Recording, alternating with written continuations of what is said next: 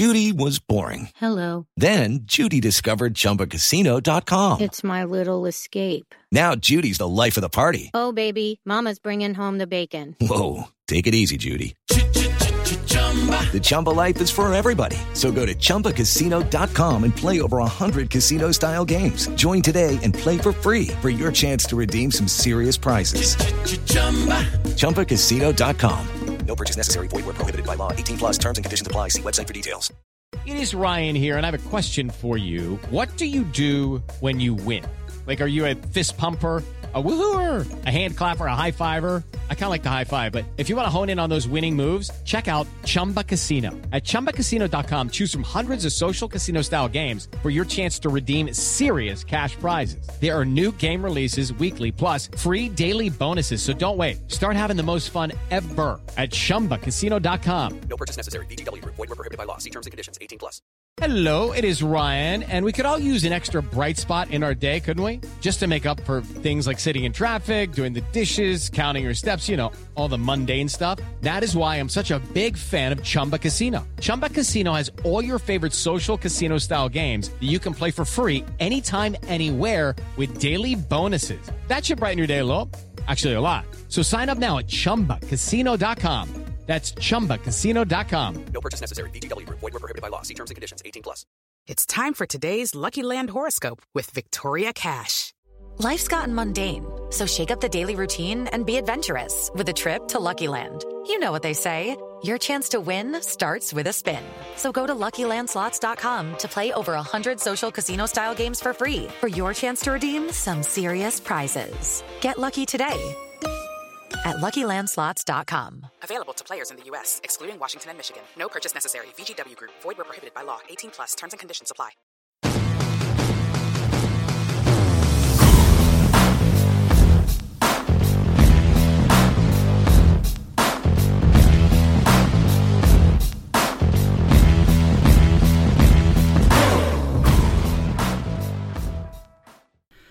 Hello and welcome back to episode 27 of the Red Sox On Deck podcast.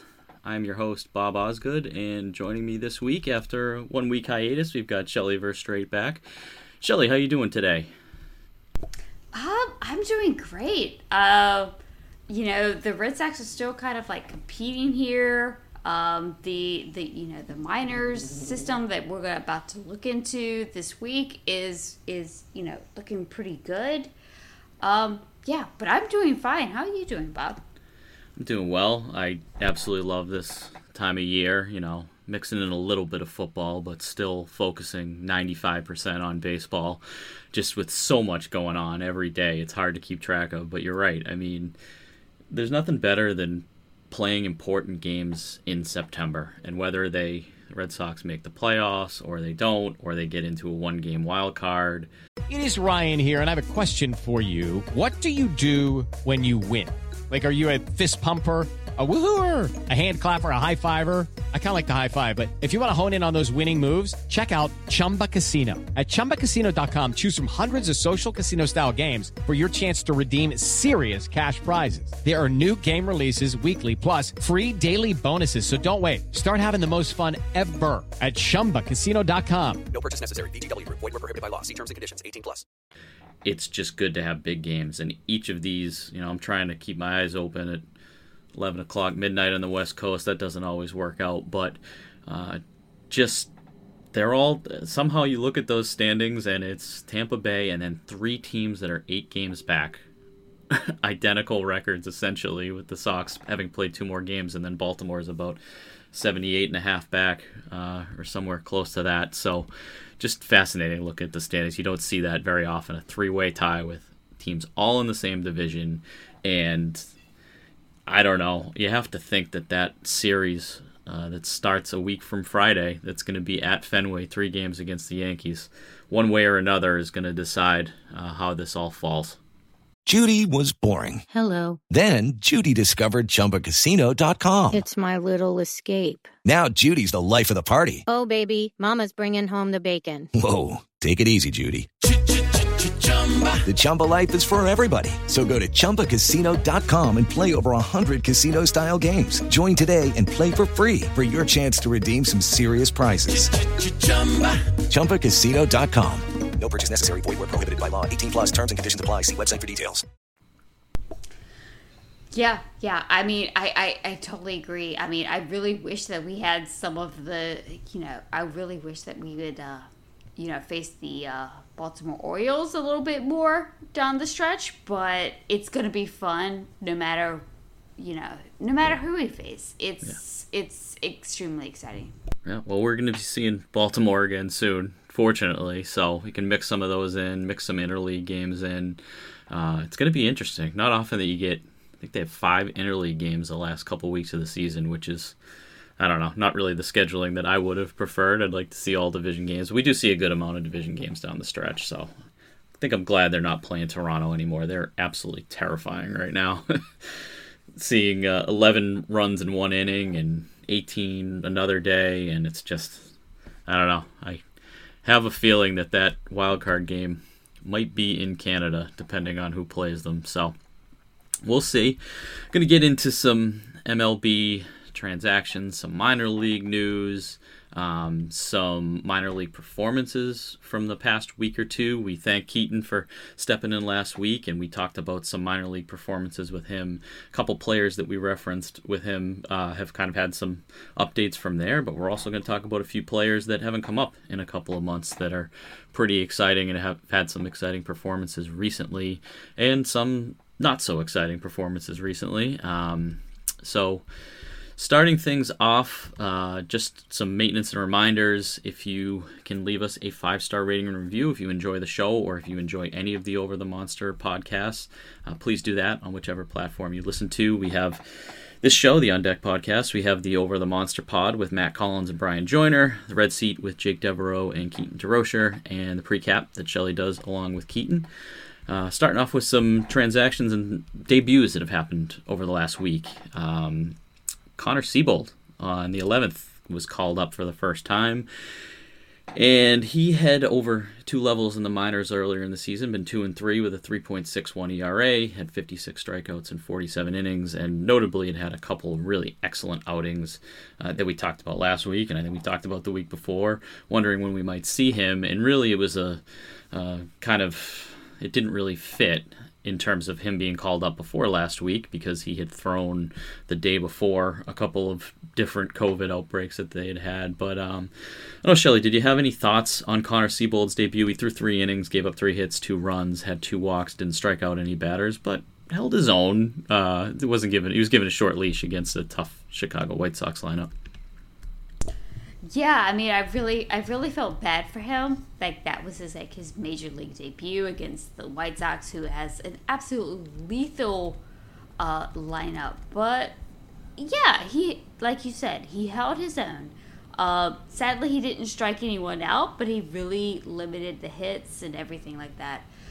He went 3 innings.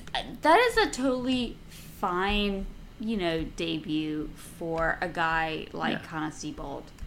I'm really excited to see what he does. If he gets any more run, like in the season, I'm excited to watch.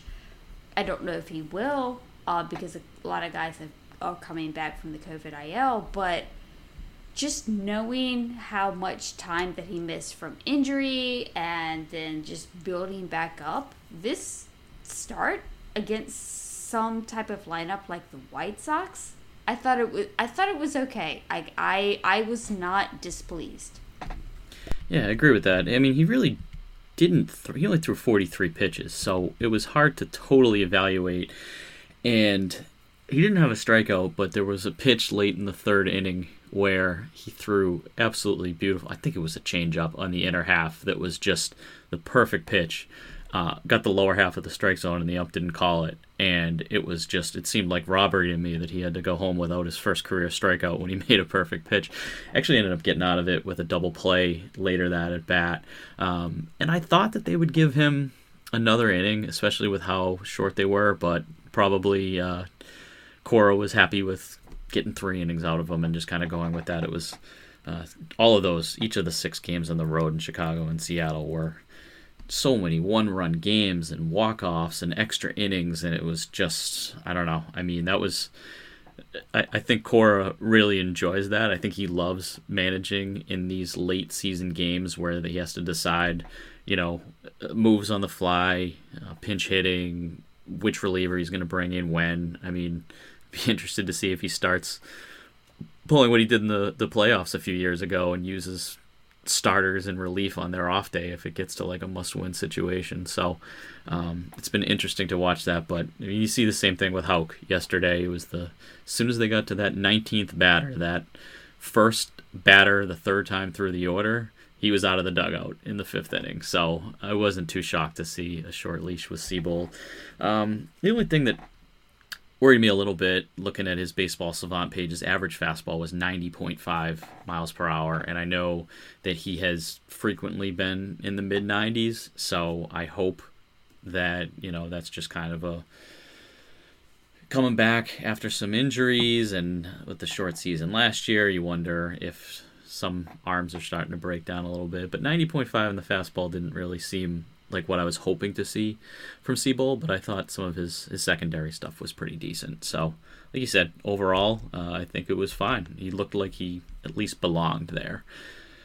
Moving on, the other debut, not a whole lot to talk about, is with Caleb Ort, who was 29 years old, and we'd mentioned him earlier in the year as I don't have the exact stats in front of me, but I know that he had at least 10 outings of shutout ball early in the season and had quite a few saves and seemed like a possibility when they needed an arm, but he wasn't on the 40-man.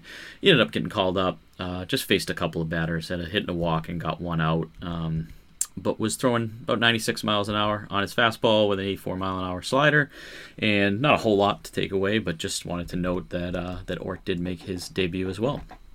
And in terms of a major league transaction coming up, we have Chris Sale going back from the COVID IL. That is anticipated. We don't know 100%, but on Friday, hoping to see him make his return.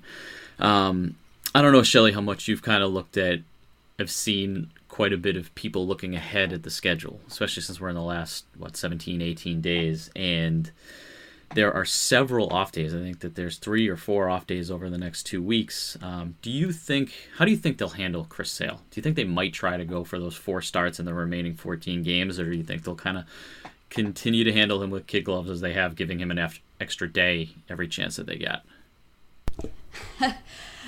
This is honestly, when you put this question on the pre-road, this is like a really difficult question. Honestly, I think it depends on how the games go and like his first couple starts, because if we're still competitive, if we're still in wild card contention, whatever, we are gonna. I do think that the Red Sox are gonna try to get as many Chris Sale starts as they can. However, if Toronto is just going gangbusters like they have been for the last couple of weeks, and it's kind of looking a little bit murky, I could see the Red Sox maybe playing some games with Chris Sale's any limits when he starts. But, I mean, if I was in the front office, I would just be like, Chris Sale, you just go because we need you. So. There is a path to have Eovaldi and Sale start 8 of the last 16 games of the season. And that started with Eovaldi's start the other day. Now, it sounds crazy, right? Having the two of them start 50% of the games, you're basically going with a 4-man rotation. But then when you look at it on the schedule, they would all have, you're not starting anyone on short rest. And in fact, one of those Sale starts would be on 5 days rest. So it'd be 4 days rest, 5 days rest, 4 days rest. And that would line them up to start the last day of the season if they needed that game. And if, fortunately they had clinched by then he could pitch in the wild card game 2 days later. And like I said, none of them on short rest. I feel like, especially with the extra week that he just got unexpectedly, that they might try to do that with some shorter pitch counts, maybe give him 75 to 80 pitches, but try to get him through 5 innings on some of those 4 days rest games. I feel like the reason that they have been so tentative with him is to have some stretches like this towards the end, and I'm sure that they would need to throw him on 4 days rest a little bit in October. So I don't know. Maybe this is wishful thinking, but I think they might give it a shot. I feel like there's a better chance than not at this point, you know, just kind of going all in on this last really just two and a half weeks that are left. So side note, Nate Eovaldi's stats, the last seven starts, a 1.90 ERA, which is the best seven start span that he has had in any season in his career. He's just been awesome. So it would be really cool if Eovaldi and Sale kind of put the team on their back and they get so many of these COVID players back from the IL. And I want to see Christian Arroyo up there in a big spot again. It's been so long since he's been healthy, and then he got COVID as soon as he came back. So a lot of players and that are coming back, and it seems like, knock on wood, hopefully that the worst is over here. I mean, more than half the team's had it at this point, so who else can get it? And hopefully they've gotten everything out of there. So I don't know. I'm sure we could easily see another outbreak this weekend, but hoping that the worst is behind us here and that we can see those pitchers lead the Sox to a playoff berth. All right, looking at some minor league news, I wanted to talk a little bit. We mentioned it back in, I think it was early July, when they decided they were going to actually have a couple of different levels with playoffs and kind of what the format is and which teams are still alive, and just go through those teams because we haven't really looked in the big picture. We've talked about players a lot. We haven't looked at these teams. Shelley, looking at the records up and down the minor leagues system with the Red Sox this year, a lot of teams with 12, 15, 20 games over 500, a lot different than 2 years ago. And I think that kind of speaks to the depth of the system and just that they're playing competitive games late in the season, just like their big league club is, to try to get into some of these playoffs in the levels that do have playoffs. Yeah, and it's honestly just looking at the records of just at each individual level, knowing that we are competitive, and maybe trying to get into like some of these like weird playoffs. It's extremely encouraging to see because when you know in different type of regimes and different types of. Yeah, just different types of regimes. Like, we never really saw a lot of productive minor league teams. And just seeing as you could just go up and down and you see where we're competitive wherever, we haven't really seen that in a while. Yeah, and if you're winning at each of those levels coming up through the system, then you're in some winning atmospheres and you know that continues as you move further up. To go into that detail, you know, the only leagues that are really going beyond this week with the regular season are the AAA and the Dominican Summer League. Worcester at AAA is 65-49. They're 5 games back of Buffalo, so they have 2 more weeks beyond this week. There isn't actually a playoffs. They just kind of crown whoever has the best record, but that goes into the first week of October. So. Again, 5 games back, unlikely, unless they went on a crazy run to get to first, but a really good record and interesting because players have moved all around with Worcester, especially everyone getting called up. I mean, the AAA team was at Boston for about 2 weeks there. went to a game in Worcester, and none of the Worcester players were there. So, below that, AA Portland, they're 64-46. Really good record, but unlikely to make the playoffs. The magic number is down to 1. Nearly impossible for them to get into the top 2. So, to explain, in AA, High A, and Low A, it's just the top 2 that are going to play a 5-game championship series that would start next week. So Portland was in the mix going into this week, but despite that long winning streak that they had last month, that got them to this 18 games over 500, an excellent season, but not quite going to get into that top 2. Greenville isn't going to get into the top 2 either, but they were 64-52. Very good season, and they've had a lot of promotions recently coming up from Salem, so they've got an exciting team down there. A ton of players to watch in the last couple of weeks down in Greenville. Salem, 70-46, same kind of thing. Just really interesting team to watch, and they've had some of their first year player draft. Minor league players that have been called up from the short season rookie league type of ball. So looks like they're hoping to get one more week out of this, as they have a 1-game lead with 4 games remaining.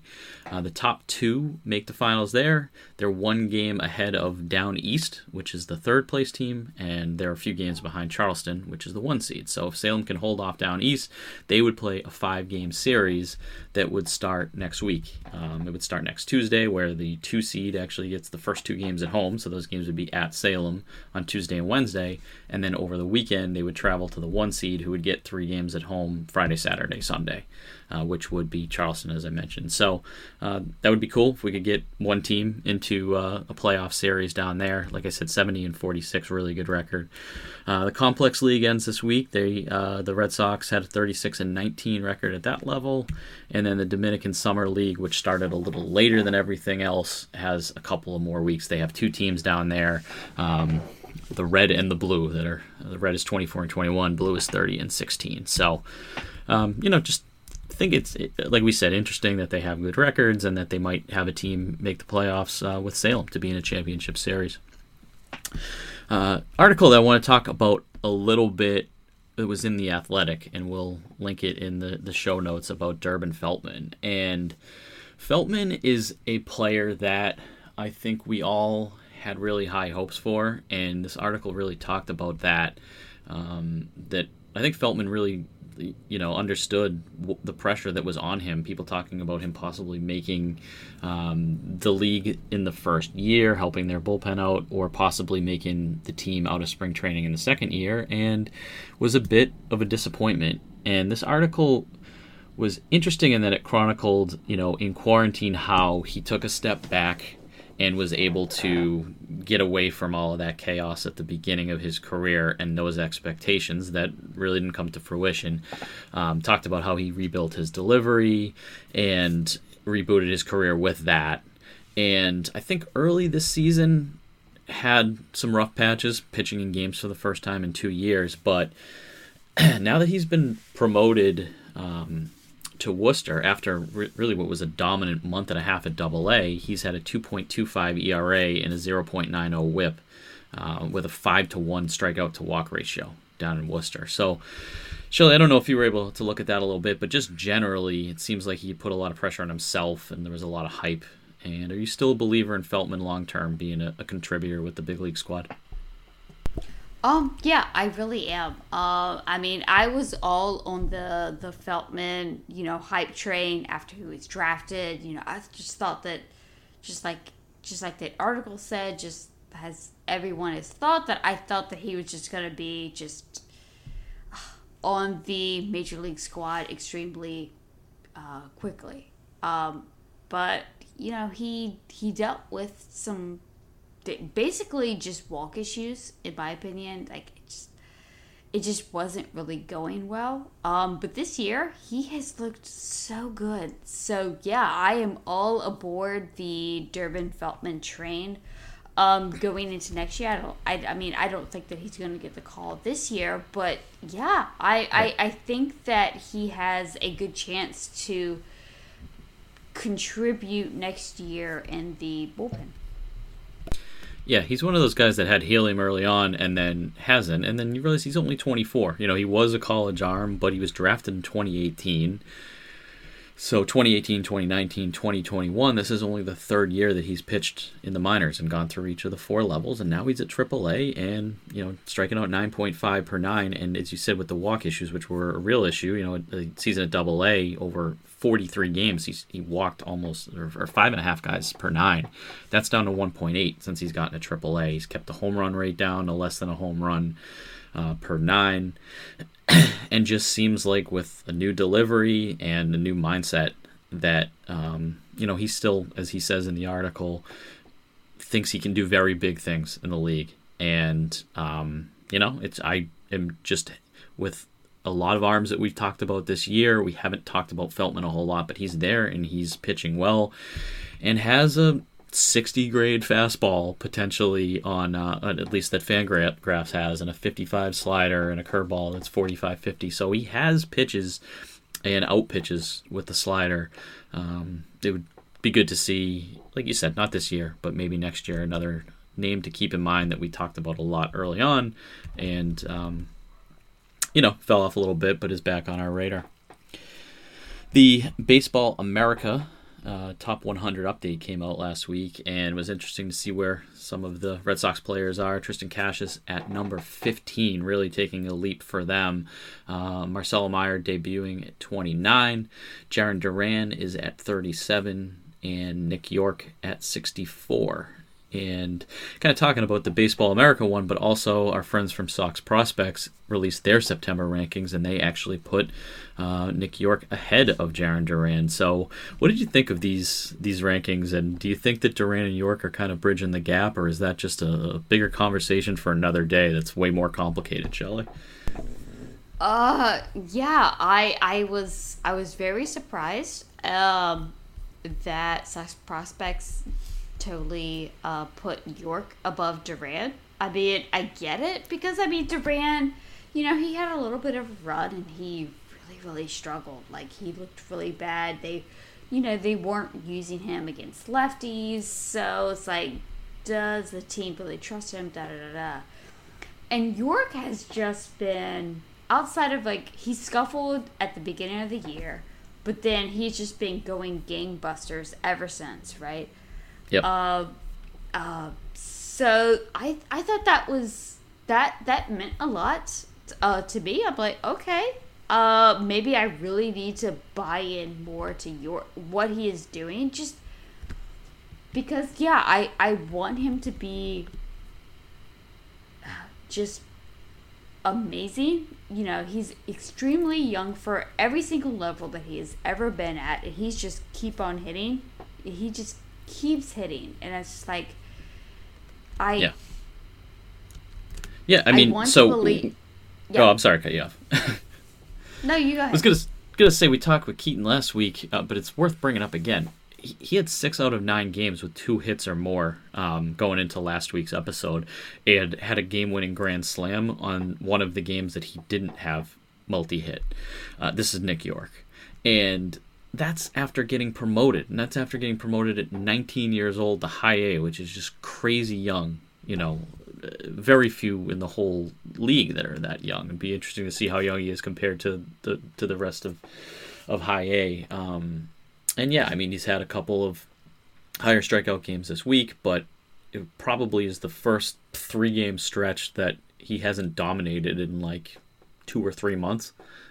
It was that 4 months in Salem, so I get it. I mean, he's 19 and Duran's 25, and it's probably an upside thing, and it's probably the power that we're seeing this year that we weren't sure if he was going to be, a gap hitter with a little bit of power, but then you see 470-foot home runs from him. You say, oh, he's got that in his game too. I totally get it. I can understand. I think they're kind of right next to each other, with Cassius and Meyer probably a step up from that, right next to each other. But stuff changes every month, and that's what's interesting about debating these different things. So I get it for sure. Yep.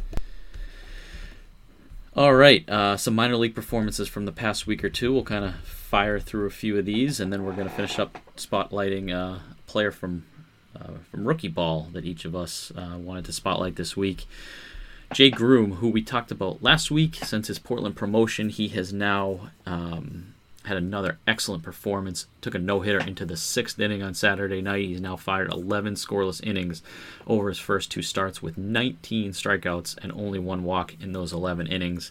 It was interesting talking to Keaton, because I think that he still is tempering expectations with Groom, and overall kind of has been a little bit disappointed in the season, which it was good to hear kind of a differing view about that. And if you look at his overall ERA, that's I think it was in the high fives going into his last start, you can definitely see that side of things. But over the last 2 or 3 months with the promotion, handling the promotion so well, I really feel that he knows that this is do or die time for him, and that they're giving him a promotion despite a higher ERA to see exactly what they have, and he's really answered the bell so far.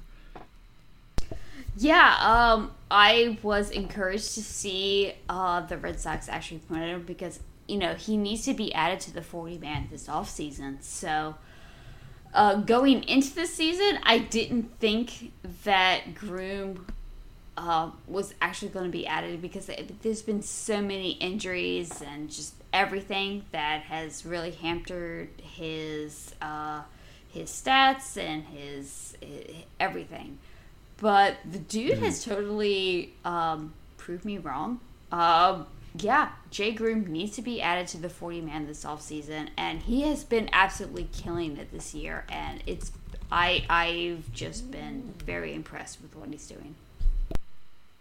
Yeah, and I think that they would be probably leaning towards that now, and especially with the 12th pick overall, and they've really put a lot into things with him. His ERA is now down to 4.66 after two outstanding starts in a row, and has 127 strikeouts over 93 innings.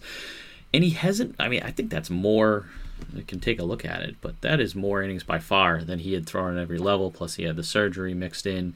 So it's good to see that he isn't breaking down late in the season. Yeah, that's more than he's thrown in all of his other seasons combined, with 93. The most he had thrown before that was 44, and that was in 2017. So he's holding up with needing to throw probably about 100 innings if he goes one more start here, and maybe that bumps up to 130 or something next year. It's good to see that he kind of has handled that workload, hasn't really gotten injured outside. I think he had a line drive off his foot or something was the only injury they had this year. So good to see from him. You know, it double A, 16 strikeouts per nine in two starts, which is just crazy. Obviously, small sample. Connor Wong over the last 30 days is someone I wanted to talk about. I mentioned last week that I had gone to a game in Worcester and that he impressed me as much as anybody. Looked great behind the plate. Looked like he was, you know, kind of with his blocking and his receiving and with his throws to second, major league ready. And it's proven that at the plate too. Over his last 30 days, he's hitting 366 with 5 homers and 15 RBI, and is 6 for 7 stealing bags as well. He had 2 homers in Tuesday night's game. I believe that I saw was the game tying and game winning homers in the same game, you know, 7th and 8th inning type of thing. What do you think of Wong, and, you know, do you think possible backup catcher next year? I know they could bring Plawecki back, but it might be that they're ready to hand the keys over to Wong as the backup catcher, kind of not knowing what we're going to do with starter and backup in the long term. Yeah, this whole Connor Wong doing things very recently kind of makes me rethink, like, bringing back Plawecki and stuff like that, because I mean, yeah, our catching situation is a little bit in flux. I mean, I love Vasquez, but he's kind of underperformed this year, and Plawecki is just kind of like a guy. But I mean, if Connor Wong can still do this, I think that I would really like him as, you know, the backup catcher. So yeah, he's basically he's made it a discussion. Yeah. Yeah, and with Vasquez's contract, I mean, he's 31 years old now, and I know that they have an option next year of $7 million, and that's going to be a tough decision if they think that there might be someone out there that they could platoon with Connor Wong, and they think that he's ready, or maybe they pick up, I mean, you know, $7 million is not a whole lot. They could pick that up for 1 year and see exactly what they have and how he handles a full year. And they have Hernandez as well down there at AA, who has hit for a lot more power recently, really picked things up after I dumped on him a little bit a month or two back. So they've got a couple of catchers who have just been outstanding down the stretch at the minor league level that, you know, I think I'm kind of singing a different tune of what they have in the future at catcher. I think a couple months ago, especially before, as you said, Vasquez has underperformed a little bit, especially compared to the last 2 years, that I would have thought maybe they'd try to give him a 2 or 3 year deal, not knowing what they have, and I'm starting to rethink that a little bit. And then 2 other players, Tyler Dearden and Chris Murphy, we wanted to talk about as well. Shelley, where do you want to start? Do you want to start with your guy Murphy? What's going on there? I guess we'll start with Chris Murphy, because that's my dude. I love him. Yeah, it's been a bit of a rough ride since he's kind of like come up to Double-A. Honestly, I did not expect the Red Sox to promote him to Double-A, but I was really excited. But it's really been a roller coaster of a ride here. Yeah. Literally, it's either up or down with this guy in Double-A, which, again, I am totally fine with. The gains that he had made, in my opinion, the gains that he made in high A and, quote-unquote, like, on his good starts in Double-A, I'm fine with. Where really, he is limiting the walks, but he's still getting hit around, stuff like that. I'm okay with him kind of getting hit around in Double-A because it is a late-season promotion, you know, different league, whatever. But you still need to keep your eye out on Chris Murphy. The dude had a really good year. Yeah, overall, 8-5, 128 strikeouts and 101 innings. But the game that we're referencing here is that he gave up 6 earned on 5 hits. In a third of an inning on Wednesday night, which isn't great because we were originally putting this together a couple days ago and talking about the 6 shutout innings with 2 hits allowed and 11 Ks the game before. But then the game before that was 5 earned in 5 innings, and the game before that was 5 earned in 4 2/3. And then before that, there was a 7 shutout innings with 1 hit allowed. So, yeah, it's been ups and downs, and you're right. It's his first go-around. We didn't even know that he was going to get promoted there to Portland this year, so it'll be good to see how he responds to that and how he does in a full year, or at least, you know, starting the year at Double-A next year. And then the other player, Tyler Dearden, we just wanted to give a hat tip to because he had 5 home runs last week. And if you look at the high A stats, he is tied for the high A lead in the all throughout the minors with 24 home runs. He's also tied for the RBI lead. So just an interesting player that we've brought up here and there, but just crazy stats to look at. 79 RBIs, 24 home runs, 262 average, 372 OBP, 71 runs he's played, and that's in 93 games. It's not, you know, you got to remember that these are shorter seasons that they have. 24 and 79 in a 93 game season is really impressive. So I don't know if you had anything to add to that, Shelley, but Tyler Dearden just deserved a hat tip for the outstanding season that he's had at Greenville.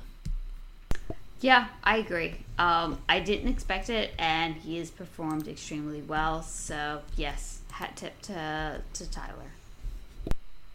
Yep. All right, we're going to wrap it up with a rookie ball spotlight. Shelley, I'll let you start. Who did you want to talk about this week? Yeah, I wanted to kind of bring up Eddinson Paulino. You know, he's playing in the Florida Complex League this year, and he is really killing it. You know, he's a 19-year-old, kind of like a second baseman, third baseman kind of guy. Basically, majorly playing third base and second base. He's kind of played a little bit of shortstop, but I really do think that he's either going to be third base or second base. But, you know, he has been absolutely killing it this year. You know, he is striking out about 16% of the time, but also walking 10% of the time as a, you know, 19-year-old, which is something that you really, really want to see. He's hitting 339, 438, so he has a 162 weighted runs created plus. It will be interesting to see how he goes forward. You're not really seeing the power. You're seeing more of the contact. So if he, you know, transitions to second base, that's kind of like the profile that you really want to see, because you typically don't see a lot of power from someone from second base. But if you're getting all of this contact, this really elite kind of eye, this high walk rate from a 19-year-old, that's something that you really want to see. You got to keep your eye out on Eddinson Paulino.